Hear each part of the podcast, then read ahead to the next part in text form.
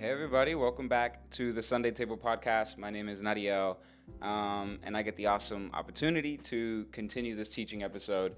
Um, in our Sunday Table Podcast, if you're new here for the first time, we like dissecting key topics in the Bible, talking about life as a young Christian, specifically as a young Christian, since both Eli and I are young.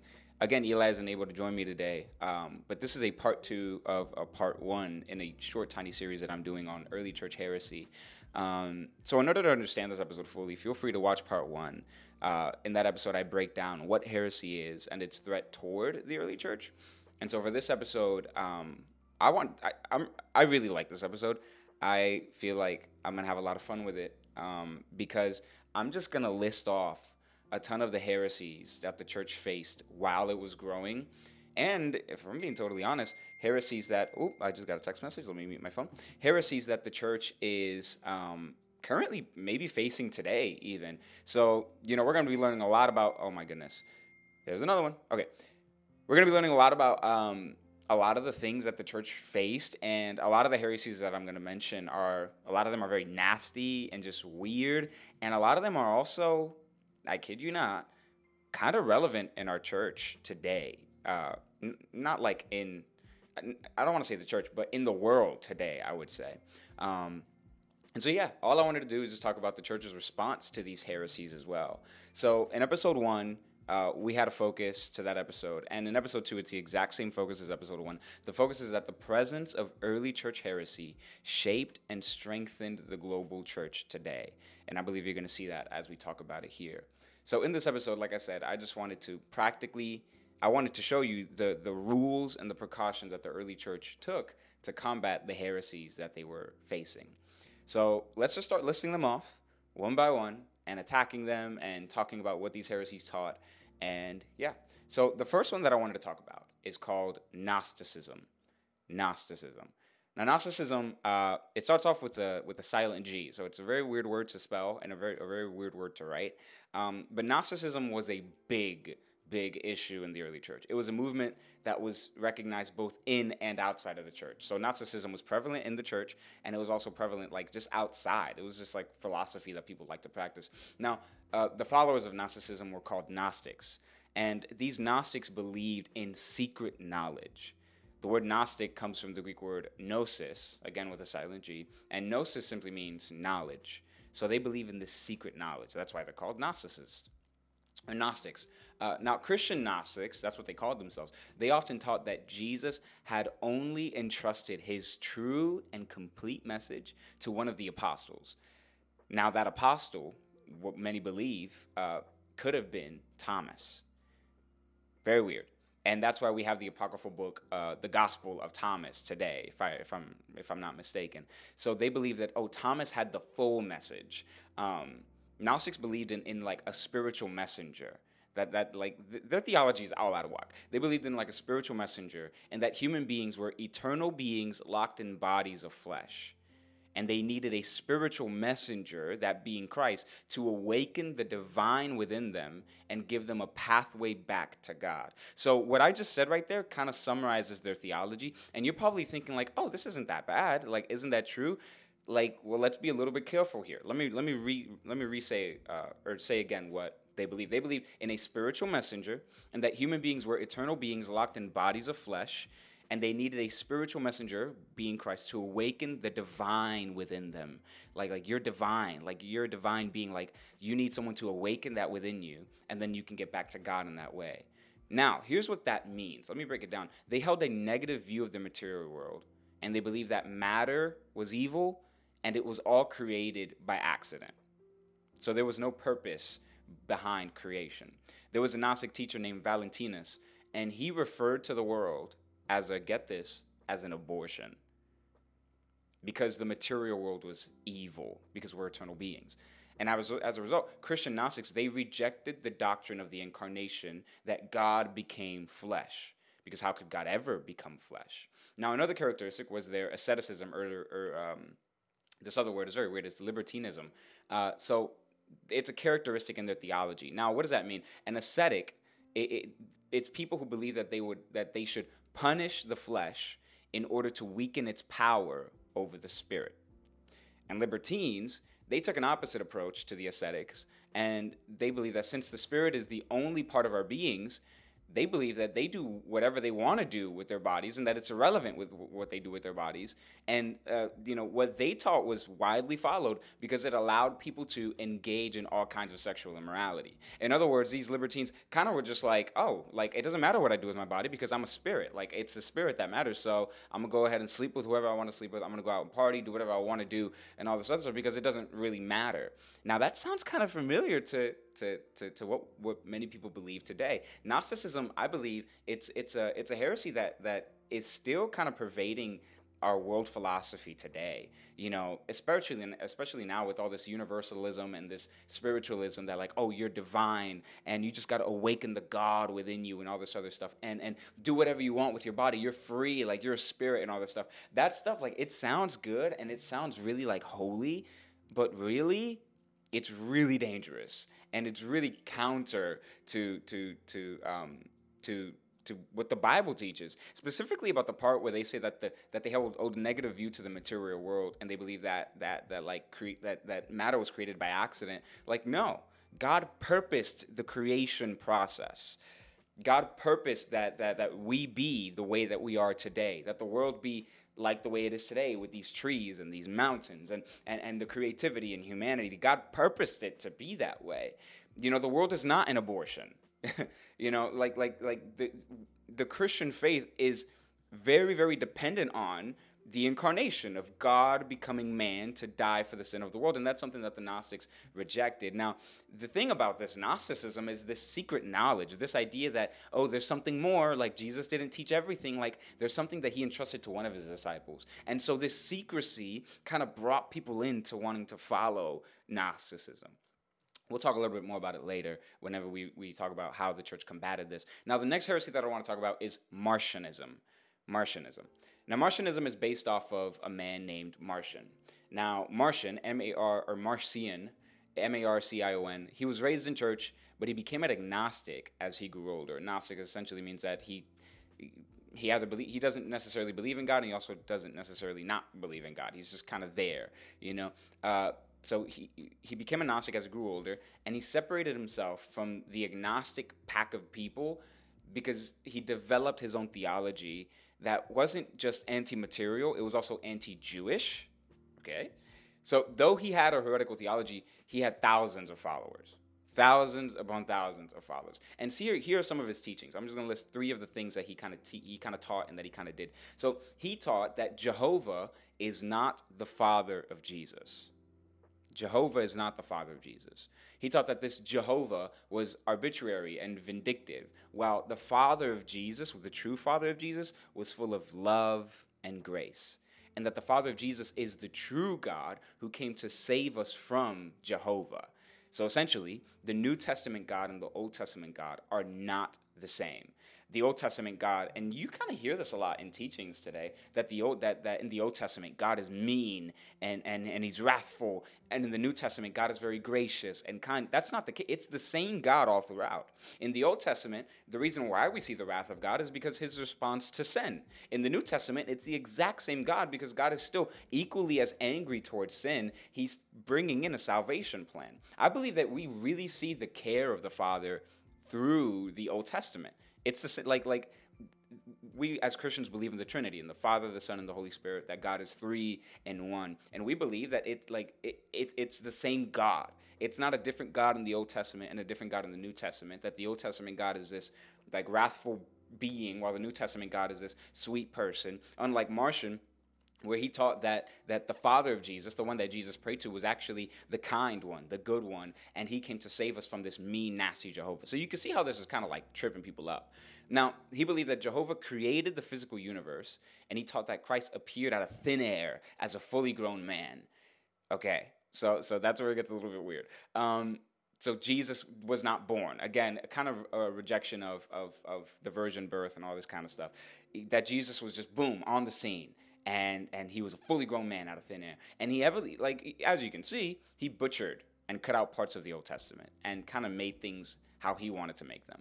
Now, what I'm about to say next is very interesting. Marcion became the first person that we know of to compile a New Testament canon. Basically, he compiled a New Testament that fit his own theology.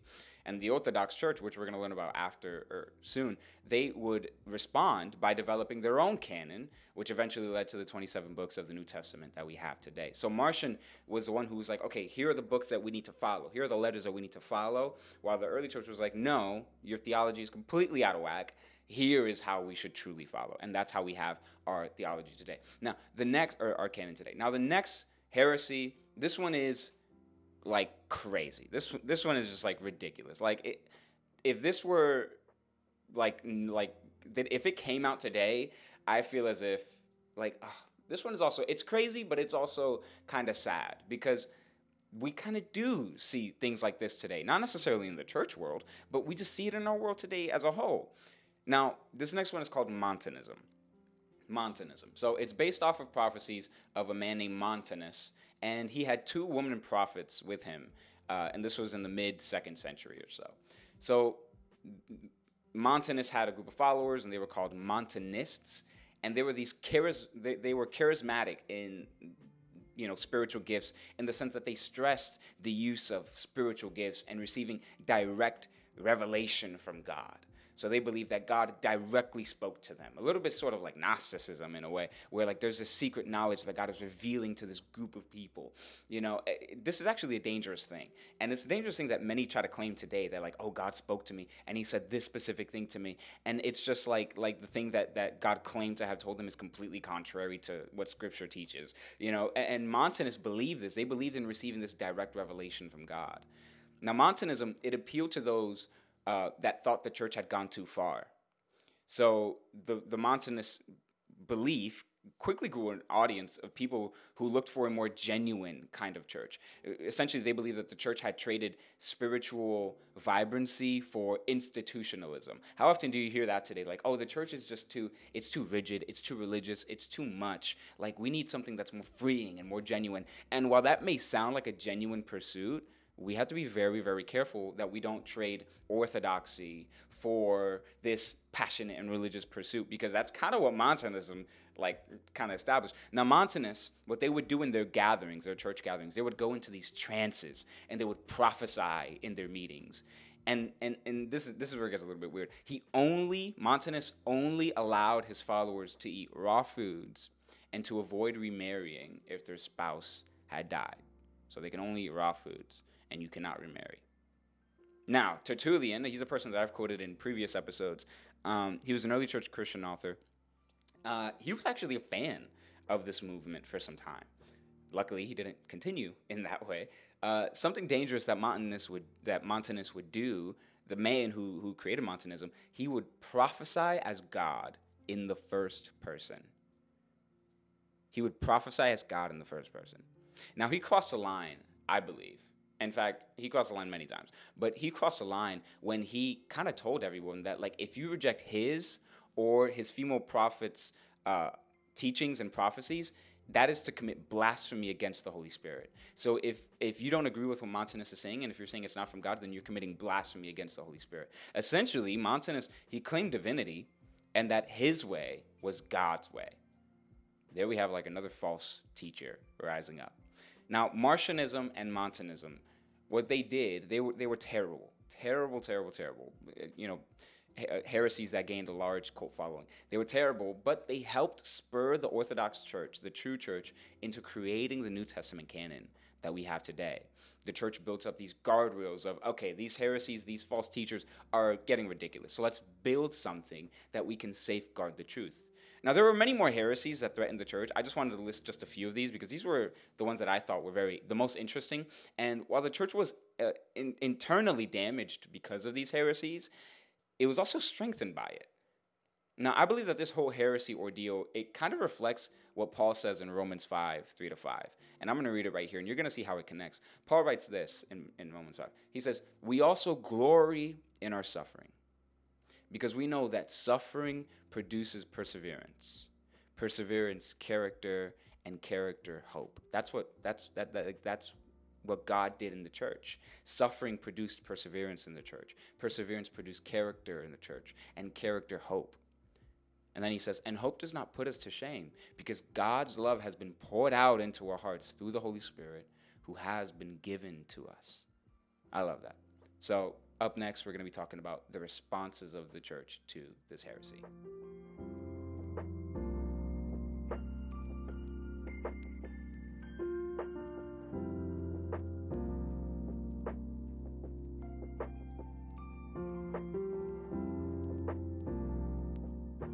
Alrighty, welcome back. Let's get right to it. The responses of the church to this heresy. So there are four things that the church did to respond to uh, the rise of heresy, and I believe that everything that they did was divinely inspired by the Holy Spirit. So here's the, one of the first things that they did. Uh, they built a hierarchy of leadership. The second thing that they that they're recognized for doing is that they established creeds that protected core doctrine. The third thing that they did, they built a Holy Spirit led canon of Scripture. And the fourth thing that they did, they had apostolic succession, where bishops represent a direct, uninterrupted line of continuity from the apostles of Jesus Christ. So they built a hierarchy, established creeds, built a canon, and they had apostolic succession. Now let's break each of these down, starting off with hierarchy. I'm loving this episode. I hope you're loving it too. So, hierarchy. Now, if anybody tells you that the church should not have an order in leadership or that it shouldn't have honor for leaders and that church should just be like let's just all have fun let's all just gather and do whatever we want to do and like like like like be in the presence of god. Like if anyone just tells you that like run run okay? The holy spirit intentionally meant for there to be order in the church. I mean just read the just read the the the the, the letters of first and second timothy. Read the letters of titus. Like like like just read the new testament letters of, of, of first and second corinthians. Like there is an order to church. God is orderly. God is excellent in his work. Church hierarchy it helped save the church from heretical attacks now how did the church hierarchy kind of go so there were bishops and these bishops were seen as guardians of the apostolic faith these bishops, they were trusted with apostolic teaching being handed down from generation to generation. So we had the apostles, and then after the apostles, we had these bishops. Now, Christians were taught to trust their bishops. These bishops kind of governed churches. Uh, and these bishops, now there was, there was a requirement for these bishops. These bishops had to have been connected one way or another to the original apostles. Okay, so that's how you see that kind of seeps into apostolic succession, which we'll talk about in a second. But they had church leadership, is what I'm trying to say. There was order. There wasn't just a free for all, everybody do what you want. No, like they they followed the Holy Spirit's leading in establishing order. That's kind of what you see Paul saying in the majority of his letters. Like there is order. There should be order in the church. There should be leaders in the church, and people should submit to these leaders in the church because that's how God intended for it to be. So they established hierarchy. Now, the next thing that they established, and this one is awesome, they established these creeds. Now, what is a creed? Basically, it's like a, a, a, paragraph summarizing the doctrine of the apostles. And this paragraph, it, it filtered out heresies using established doctrine. And they're, they're like, it, these creeds were, you know, just, it's a paragraph, but it was each, every, each and every single line of these creeds uh, combated heresy. Now, the main two creeds that we have and that we know of are the Apostolic Creed and the Nicene Creed, which were established, I would say, about 100 to 200 or so years after the early church um, era of, of, of, of, Scripture, in a way. Uh, so, in the year 200 or so, 300 or so, 400 or so um, AD. So, these creeds were used to teach the faith to new believers. Um, and essentially, it was just a, a, a, a kind of like just a confession of what you believe in. And the Apostles' Creed was developed, uh, the, the one that I wanted to talk about specifically was the Apostles' Creed. And it was, I think I've already talked about the Nicene Creed in previous episodes, um, maybe in uh, the Crucifixion of Christ, I think. But anyways, the Apostles' Creed, it was developed from Rome and it was based on the clearly taught doctrine of the apostles, which were the things that Jesus taught. And here is the Apostles' Creed. If you are a Christian, you believe in this creed pretty much because this is what the early church taught and this is what has been believed in throughout generation after generation. So as a Christian, here is what we, we believe and here's what we confess. I believe in God, the Father Almighty, creator of heaven and earth. Now mind you, every single line of this creed, it like it, it is it is intentionally written in this way. It glorifies God, it talks about Jesus, it talks about the Spirit, it talks about the death and resurrection. Everything that we see here, it is it is it is like like like intentionally detailed in its wording. So I'll repeat it again. I believe in God the Father, Almighty, creator of heaven and earth, and in Jesus Christ, his only Son, our Lord, who was conceived by the Holy Spirit, born of the Virgin Mary, suffered under Pontius Pilate, was crucified, died, and was buried. He descended into hell. The third day, he rose again from the dead. He ascended into heaven and sits at the right hand of God, the Father Almighty. From thence he shall come to judge the living and the dead. I believe in the Holy Spirit, the Holy Catholic or Universal Church, the communion of saints, the forgiveness of sins, the resurrection of the body, and life everlasting. That is the Apostles' Creed. And as a Christian, it's what I confess. As a Christian, it's what you should confess. It's actually something that you should really look into. The Apostles' Creed and the Nicene Creed has more to do with the divinity or the hypostatic union of Christ, the fact that Jesus was both truly man and truly God. So if you want to see what the early church believed about Jesus, check out the Apostles' Creed and the Nicene Creed. So, they established these creed. And again, each and every single line of these creeds combated a heresy that tried to attack. So if there were heresies that denied the, the, the incarnation, we have the Apostles' Creed that talks about the incarnation. If we have heresies that deny Jesus being the Son of God, we have the creed that teaches that he is the Son of God. This is what we believe in as a church. Um, so the next thing that they established was canon. Canon. Canon. C A N O N. Not like a, like you're firing a cannon, not like Nick Cannon. Canon is essentially uh, like what is accepted to be true. Uh, like how, how can I how can I explain this? I'm, I'm a Star Wars fan we have the Star Wars canon. And in the Star Wars canon, it's the first it's it's the nine movies of the saga plus the Clone Wars TV show plus the Mandalorian plus the Book of Boba Fett plus uh, right now the Obi Wan Kenobi show and plus anything else that they give. It's canon. There are other things written and other kind of like shows that were made, but they're not a part of the canon, which essentially means they're not a part of the main story. So the early church established a canon, which is like this is the real thing. Like this is what we believe in, and this is like like boom this is what it is we actually have the canon in our hands today through the bible so the early church they accepted the hebrew canon of the old testament so the old testament it's the same the old testament has not changed the 39 is it 39 yes the 39 books of the old testament has not changed uh, the early church accepted it. They believed in the Old Testament. Now, a lot of Jews believe that the early church rejected the Old Testament, that they were completely against the teachings of the Old Testament because Jesus taught opposite of that. But that's not true. Jesus was a faithful Jewish man. Jesus practiced living what the Old Testament taught, what the law taught. And the apostles did the exact same thing. You can read about in the New Testament Paul. Paul, he was a faithful Jewish man, you know even after he was saved, he was still a faithful Jewish man.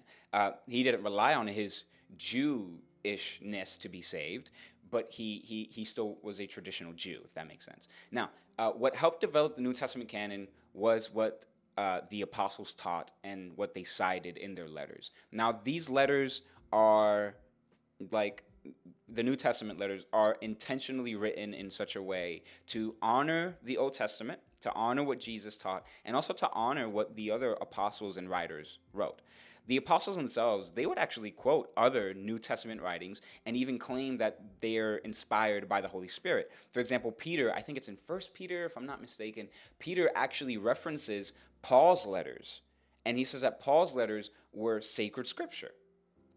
And then we also have Paul, who actually quotes Luke in 1 Timothy 5.18, essentially saying that, that Luke, even Luke, is sacred scripture. So even during the early church era with all the 12 disciples and, and, and Paul, like they themselves understood uh, that there was like there was already an awareness that certain writings were on par with the Old Testament in authoritativeness. So so you know this New Testament canon, this belief of the of the church was not something that came years after. Like it was present then. Like they had the truth then. I, I love that so much because there are a lot of people who say like, how can you trust the Bible? Like like eh, but but like like they they adhered to the Old Testament, which means that they adhered to the original teachings of God, and then they adhe- because they adhered to it, they added on top of it through what Jesus said, and Jesus being God, kind of like gave the, the authority to the apostles and he gave them the teachings and he gave them the words.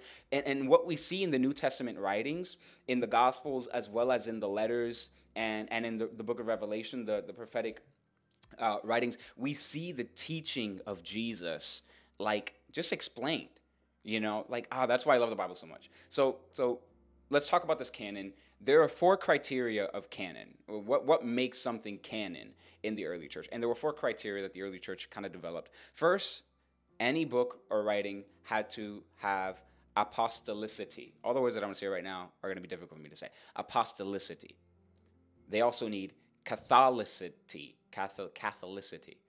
They also need relevance and they also need consistency. So for it to be canon, it needs apostolicity, Catholicity, Catholicity, you know, relevance and then consistency. Now let me break down each of those. So apostolicity, what does that mean? The document had to have been written by an apostle or someone who worked closely with an apostle. Uh, yeah. Uh, Catholicity. This doesn't mean that we have to be Catholics. Okay. Catholic was was was a, a it was kind of a different term back then than how we see it today. This means that it had to be accepted by churches everywhere. It had to have that universalism to it. Like it had to be accepted by everywhere, not just in some churches. So that's apostolicity, apostolicity, that is Catholicity. And then it also needed relevance, which means it had to be used regularly in the liturgy of the churches. Okay? And it also needed consistency. It had to be theologically compatible with the rest of the scripture. Okay? So, the first New Testament writings to be recognized universally were the four Gospels Matthew, Mark, Luke, and John. And after that, it was the book of Acts. Hence, you know, Acts being written by Luke, it's the same. It's one story. Luke and Acts, if you didn't know, it's, it's, they were separated as two different books as time went on, but ultimately it was all one big fat giant document of Jesus in the early church. So the first books recognized were the four Gospels, then the book of Acts, and then it was the letters of Paul. Now, the earliest canonical list that we have is called the Muratorian Canon. And this is just crazy. It was dated to about AD 180 or so. So, okay. It had about 22 of the 27 New Testament books that we have today in our Bible. I don't know which books were left out. I apologize, but it, just know that I had 22 of the 27, and then that that is the first, uh, the earliest canonical list that we have. But then over time, the canon started to take even more shape and more form by the early early church. I believe guided by the Holy Spirit. Now, the next thing that uh, helped. Uh, protect the church against heresy was apostolic succession. What does this mean? Well, let's talk about Gnosticism for a little bit. Gnostics believe that Jesus had given a secret message to one of the apostles. Okay? One, like wrong, bad, and none of that. Because if Christ had a secret message, why wouldn't he have entrusted it like that same knowledge to all the apostles who led the church? Why would Jesus intentionally cause div- like it doesn't make any sense. Why would Jesus intentionally cause division between his 12 closest friends that have been with him for 3 years? Jesus wouldn't do that. You know, like Jesus made known to his disciples. Even John, who was known as the one closest to Jesus, he knew as much as Peter did. You know, like he like like they they were all together with Jesus. So, what does it mean apostolic succession? The knowledge of Jesus was passed down in this manner. It started off with Jesus, and from Jesus the knowledge went to the apostles, and from the apostles the knowledge went to the bishops. So the higher, so so so the order is Jesus, then to the apostles, than to the bishops. Now, let me explain it in this way Jesus taught the message. The apostles established the churches and, and, and preached the gospel, the message of Jesus that he gave them to all of the churches. The apostles uh, uh, started rising up, raising up these bishops who they themselves shared the message in their churches and in their areas. So everything is connected to Jesus. Everything is connected to Jesus. There is no secret message given to one of the apostles. If Thomas were here today, I believe in eternity, Thomas is still saying, like, no, I don't have a secret knowledge. Like, I, I know what they know. Like, I was the one who doubted anyway. Like, I know what they know, you know? Uh, so, yeah. So, uh, that's those are the four things that the church did to uh, as a response to heresy. It was they built a hierarchy, they established creeds, they built a canon, and they had apostolic succession. Now I wanted to to end off the episode. I wanted to talk about two men who taught the faith and they fought against heresy in the second and third century. Um, these are I love these stories so much, um, and they've really blessed me, and I hope it does the same for you. So let's just talk about it. The first man that I want to talk about who fought. Uh, against heresy and who taught the faith. His name was Irenaeus of Lyons or Lyons. He, was from 130 to 200 BC or AC, AD, so he was about 70 or so years old. Irenaeus of Lyons, L Y O N S. Very weird. So this Irenaeus, he was a disciple of Polycarp. Now, Polycarp, I know you don't know who he is, but Polycarp was uh, a disciple of John. actually. So the one closest to Jesus under John, or, or, yeah, under John was this man named Polycarp, and under Polycarp was this man named Irenaeus. So he was directly connected to John, and then afterward directly connected to Jesus. So as a bishop, Irenaeus had to deal greatly with Gnosticism, this belief that matter was evil. And here's some of the things that he taught against this Gnosticism. He said this. I love all of his quotes. He said, God created the material world good, but it was incomplete even before the fall. Human beings were destined to be united with the divine nature, but they were made for a time lower than the angels so that they could choose God freely before being made perfect. I love that quote of his. This next thing that he says, since humans use that free will to rebel against rebel against God, however, creation is now creation now is not only incomplete but also damaged by sin as a result of us rebelling against God. This is the reason why the world is so messed up. This next thing that he says, I love. In the fullness of time, the Word became flesh in Jesus. Jesus repairs the damage done by Adam by becoming the new Adam. And just as Adam carried all humanity in him when he disobeyed at the tree, so the new Adam, the Word became flesh, recapitulates humanity through his perfect obedience in a different tree. So that's how he kind of combated Gnosticism while he was alive here on this earth. Uh, I love Irenaeus. I love his story. Like, like, and everything he says here is just so biblical. Like, ah, you can't get more biblical than that. So essentially, one thing that he says is that Jesus had to be God to obey God perfectly. And he had to be man so that he could do it for us. That's a hypostatic union. Jesus was both truly God and truly man. Here's another thing that he says. I think this is actually from Irenaeus. He says, The Son of God became man so that man could become the sons of God. So that's Irenaeus. This next person, I had mentioned him previously, and I think I've quoted him a few times in some of the other episodes that we've had. His name is Tertullian. Tertullian of Carthage. He lived from 160 to 225 AD. So that is 65 years old, if I'm not mistaken. Yes, I think so. Um, correct me if I'm wrong. All right, so Tertullian, he's a man, interestingly enough, who was actually opposed to philosophy. Um, philosophy being the study of the fundamental nature of uh, knowledge, reality, and existence. He didn't like philosophy because he believed that philosophy tries to pursue knowledge outside of God. And during his lifetime, Tertullian writes and he taught that God, this is so interesting, listen to this. During his lifetime, in 160 to 225, around that period, Tertullian, he taught that God is one what with three who's. One what with three who's. What does that sound like? That's the Trinity. Now, mind you, he said this before the whole Trinity like debate and the doubt of the Trinity became like a real thing. And he so he write he wrote and taught that God is one what and three who's based off of scripture. And Tertullian he also wrote that Jesus is two natures in one, the hypostatic union. So what's crazy about that is that he seemed to have predicted the theological debates pertaining to the Trinity a hundred years prior to those debates even happening that like that's a protective move by the Holy Spirit. That that this this early church influencer and leader taught hundreds of years before it even happened that God is one what with three who's and that Jesus was two natures in one. And then a hundred years after that, these whole debates about the Trinity started to arise. But the church already had like a truth established in Scripture that Tertullian kind of explained, like like like himself. It's a protective move by the Holy Spirit. In fact, that word Trinity is actually coined by Tertullian himself. Uh, so yeah, that's all that I have for you. Ah, I love this episode so much.